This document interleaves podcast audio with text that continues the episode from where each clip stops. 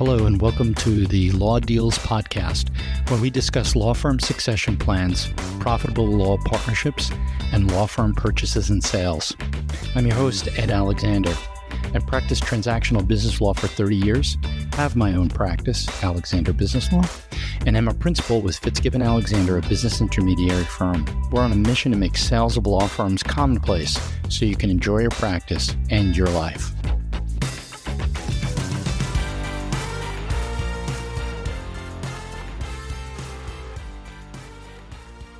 Hello, and welcome to the Law Deals Podcast. In this episode, we're talking about the four, and only four, ways that you can exit your law practice, how each of these ways works, and the benefits and drawbacks of each. Okay, so there are four ways to sell or transfer a practice die at your desk, which I guess technically isn't a sale or a transfer, liquidate, internal sale, or external sale. Each of these has its benefits and drawbacks. Yes, even dying at your desk has benefits. So I'm going to describe them, how they work, and then talk through the pros and cons. So, of course, dying at your desk means that you work until you can no longer work anymore. And oftentimes that's when you die, but sometimes it might actually be you become disabled or otherwise unable to work. So, the beauty of the die at your desk plan is look, it's the easiest plan because no plan is required. You're basically leaving a mess for someone else. And, you know, you just have to make sure that you've got others who are capable to turn, basically end the practice for you because you're practicing until the time when you cannot practice any longer.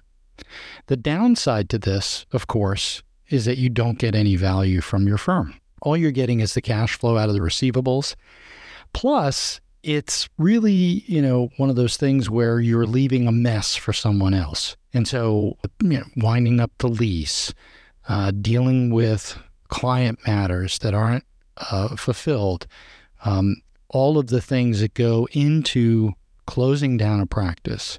And so, obviously, this is for that person a less desirable alternative. The other problem that comes with this is disability, because a lot of times when lawyers are working until they die, they're not making any plans for a time when they won't have any income. And so if there is a disability, then of course the income would go away. And so that reliance could be a big problem. The next way to exit your law practice is to liquidate. And so essentially, this is closing up shop and leaving the key with the landlord. Um, and so you know, this might be the only option that a lawyer has because not every law firm is saleable. And so uh, doing this does require really some key timing because you've got employees that have to get paid. You've got to fulfill your professional responsibility to clients. And you've got leases and other uh, contractual obligations that have to be satisfied. So that timing of the expenses, the timing of the termination is uh, really important here. Now, if you recall, in last episode, I talked about the couple who were thinking about closing down a going concern business that they had. So, not a law firm, just a going concern business. And my partner in the business brokerage was able to get them a buyer. So they were able to get, uh, you know, six figures for their business. And so when we talk about this, we kind of talk about why all of a sudden did they decide this? It was because their lease was coming up. And it was convenient for them to basically say to the landlord, we're going to exit because it's the end of the lease. And, and they were timing it through that. So if you're looking at liquidating, uh, then timing that lease termination is going to be key and making sure that you are there until you don't want to work anymore. Same thing with the team. You know, the team obviously they're looking out for their interests, which they should and they are. And so if they see that the firm is going to end, they're going to go out starting to and start to look for jobs. And so, you know, the key is to make them stay until the end and you may have to pay them a bonus or do something along those lines. But again, like dying at your desk, there's no value from your firm. All you're doing is selling off the tangible assets. You're just selling the desks and the computers, and we all know that they have very little or no value. All of the goodwill that you've developed in your practice essentially goes away. It's lost, and, and there's no way for you to recover it. And so, of course, dying at your desk and liquidation from a business standpoint are the least desired options that you want. So, the most desired options are the two sale related options. That would be the internal sale and the external sale. So, of course, an internal sale is a sale to someone within your firm, whether that be an associate or a partner. Now, if you have a partner, you should absolutely positively have a partnership agreement so that there is a method to uh, complete a sale on retirement to deal with the liabilities and to address concerns. You know, you, you don't want to set it up so that there's a race to retirement. So one partner is left holding the bag. An internal sale typically means that you're selling the stock of your law firm or the membership interest of your law firm. So basically, the ownership interest that you have in your law firm, and you're transferring it to your associate or to your partner. And then this can really be accomplished in a one, two, or three steps, or actually more than that, but typically one, two, or three steps is, is most common. And it's done over a number of years. So if you're selling to an associate, you know, you're going to have an initial buy-in. And that buy-in is going to be something like 10 to 15, you know, 5, 10, 15%. Um, most of the time, associates don't have any cash to put into the deal. And so that's often going to be a no money down transaction where payments are made under a note. And that note would be either to you or to the law firm, depending on who's issuing the stock. And, and uh, when it's part of an exit strategy, usually the owner of the firm is selling the stock to the associate. And those payments are often contingent upon the law firm providing distributions of profits and things of that nature, or maybe extraordinary bonuses, that type of thing. So typically it's that one first step in. You do it in multiple steps because it's kind of a test the waters approach. We want to be sure that the associate, when buying in, uh, has the wherewithal to be a partner, has the capability to learn how to operate the business, and is interested in actually getting business and being an owner of the firm. Now, that second step can either be really two things. It can either be bringing that partnership, that, that now associate, now partner, up to a level of just below one half of the ownership. Or it can just be the final buyout. And so it could be a buyout when the owner, the original owner, uh, dies, becomes disabled, or ultimately retires. And typically, the, we want to see a number of years between at least the first step, but certainly to the point where the associate is generating business and uh, known to the referral sources. So part of the goodwill of the current owner is transferred over to the associate. And then the associate is you know, capable of operating the business. Now, under the current SBA guidelines, this second transaction can often be uh, a finance transaction. So, whereas in the first step, the owner financed it through a no money down note, the in the second step, that's typically financed or can be financed through a loan arrangement. So doing it this way has certain advantages. The key here, though, is obviously you've got to introduce this transaction properly. I found that associates don't necessarily understand that the business, the, the law firm itself, will pay for itself.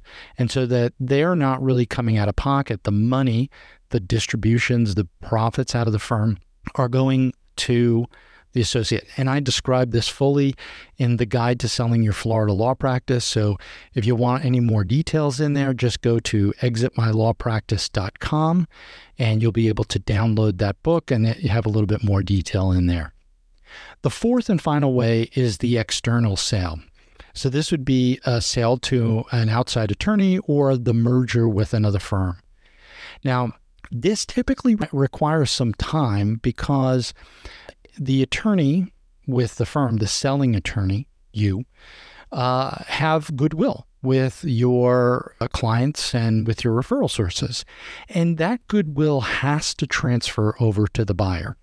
And so it takes time to do that because the buyer or the merging firm needs to be involved with those referral sources and with those clients. And there's some time hand holding and making the transfer and confirming that the buyer is a good guy or gal and knows what they're doing and you've teamed up with them and making it work. So there's a whole component of this of working with the existing clients and the existing referral sources to make sure that the goodwill that you have with them is ultimately goodwill that the buyer receives. Now, this is why this particular component of the attorney's personal goodwill is why a lot of attorneys like the internal sale transaction and less so like the external sale transaction. But I want to assure you that making that transfer is something that absolutely positively can happen. Now, with an external sale, we have to package the law firm, right? So we need financial statements and tax returns. These have to be, uh, you know, CPA reviewed or CPA prepared. Certainly the tax returns, but the financial statements should also be uh, reviewed by the CPA. If nothing else, just to put them in good form, so that when a buyer comes along and they look at them, they say, okay, these have been maintained in an appropriate manner we also want to package the marketing systems that you have in place. Are you doing a newsletter? Uh, do you have a list of your referral sources? Are you following up with referral sources on a regular basis? You know, those those things are critical uh, because we don't want to just show up with referral sources in particular. We just don't want to show up when the sale is happening and say, "Oh, by the way, we're having a sale, and I you know want to introduce you to the buyer." That relationship has to be strong in order for that transition of goodwill to happen. And then, of course, the in place team is absolutely crucial, right? So, we don't want to have a situation where the buyer is coming in and expecting to have to hire a bunch of team members and then obviously train them up. That is going to impact the value of your practice. If your only person is, you know, Sally, who's your assistant, and Sally is going to retire at the same time you retire, then you don't have an in place team. And that's something that you want to work on right away. And then once we have the external sale, we obviously have to market the firm. And so there's a process for identifying hey, here are some good targets we can go after, uh, firms that may be interested in acquiring, and then, of course, advertising. So, you know, the beauty of the internal sale is really it's relatively easy because the buyer is known to the clients, the buyer is known to you, and the buyer is known to the team. Plus, the buyer knows the practice. So there is that existing warm relationship that's there, and it can uh, really work through a very long transition period. The real problem for you as the seller, though, is that there's only one buyer. And so if you wait too long to sit down and have that conversation, the buyer is likely to be in the driver's seat. And so when you look at that, you want to make sure that time is on your side. We're going to go into this in a whole separate episode, but this means really getting this going much, much earlier than you would normally want in terms of an external sale. The next one is because the internal buyer usually doesn't have any cash, uh, then we have to figure a way to get the commitment. Usually we look for commitment through skin in the game, and skin in the game typically in the business context means money and cash. Um, and unfortunately, we don't have that with the internal buyer. So we need to make sure that there is commitment there. Now, of course, we're going to have a partnership, you know, shareholders, operating agreement, whatever. But I call them partnerships in the generic sense. And we're going to have a partnership agreement that is going to protect the transaction, protect the firm and protect the seller because uh, what if it does go wrong? How do we get out of it? We're going to make that really super easy. The beauty of an external sale is that you're going to maximize the price and get the best terms possible because marketing it properly should bring in some interest. I'm, of course, assuming that the firm is saleable in this conversation here. Likely to get more cash in the deal. You'll get a buyer down payment, and if they go out and get bank financing, you'll get that piece.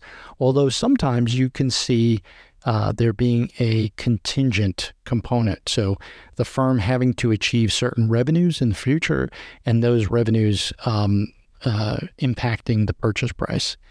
And then the buyer, because it's, it's kind of odd, but because the buyer hasn't been in your practice for an extended period of time. If you do have those value drivers, systems, marketing, team in place, they're more likely to value those things than an internal buyer who lives with it every day. Now, there are cons with the external sale, of course.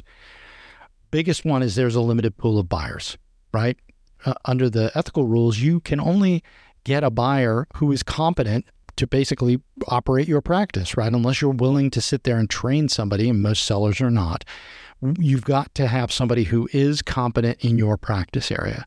And of course, they have to be licensed in the state. And, you know, oftentimes we'll get calls from uh, lawyers in, you know, New York or some other northern state looking to move down and looking to buy a practice, and they're not yet licensed. And as you know, you know, it takes quite some time in Florida to get licensed uh, because of the background checks and all of those things. So, um, you really do have a limited pool of buyers, and uh, that can really impact the ability to market. It takes time to find that buyer. It's going to take a lot more time, obviously, than finding the internal buyer because that internal buyer is right there. Um, and then it typically the buyer is going to put more risk on you, the seller. And I mentioned before an earnout, or maybe there's even a clawback where, you know, if the if, if certain clients aren't at the levels that they were of the year or two before, that the purchase price will be reduced. So there's an escrow holdback, and and then ultimately the purchase price is, is reduced. That sometimes occurs. And Frankly, external sales may not be effective for a highly specialized firm. One of the future episodes we're going to talk about is the three types of law firms. And so this would be what I'm going to call your brain surgery firm. So this is a firm that really has a highly specialized practice area. And uh, as a result, you're not going to have a lot of people who are competent and who who are capable of doing it. The other side of this is a firm that is geographically isolated. So if your firm is in, you know, some little rinky dink town, finding an attorney who wants to move to that town may not be as easy.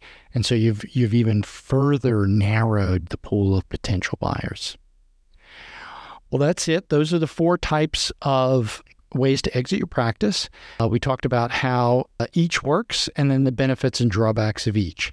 If you have any questions about this, drop me a note. I'm happy to talk this over. And of course, please subscribe and leave us a review. Thanks so much.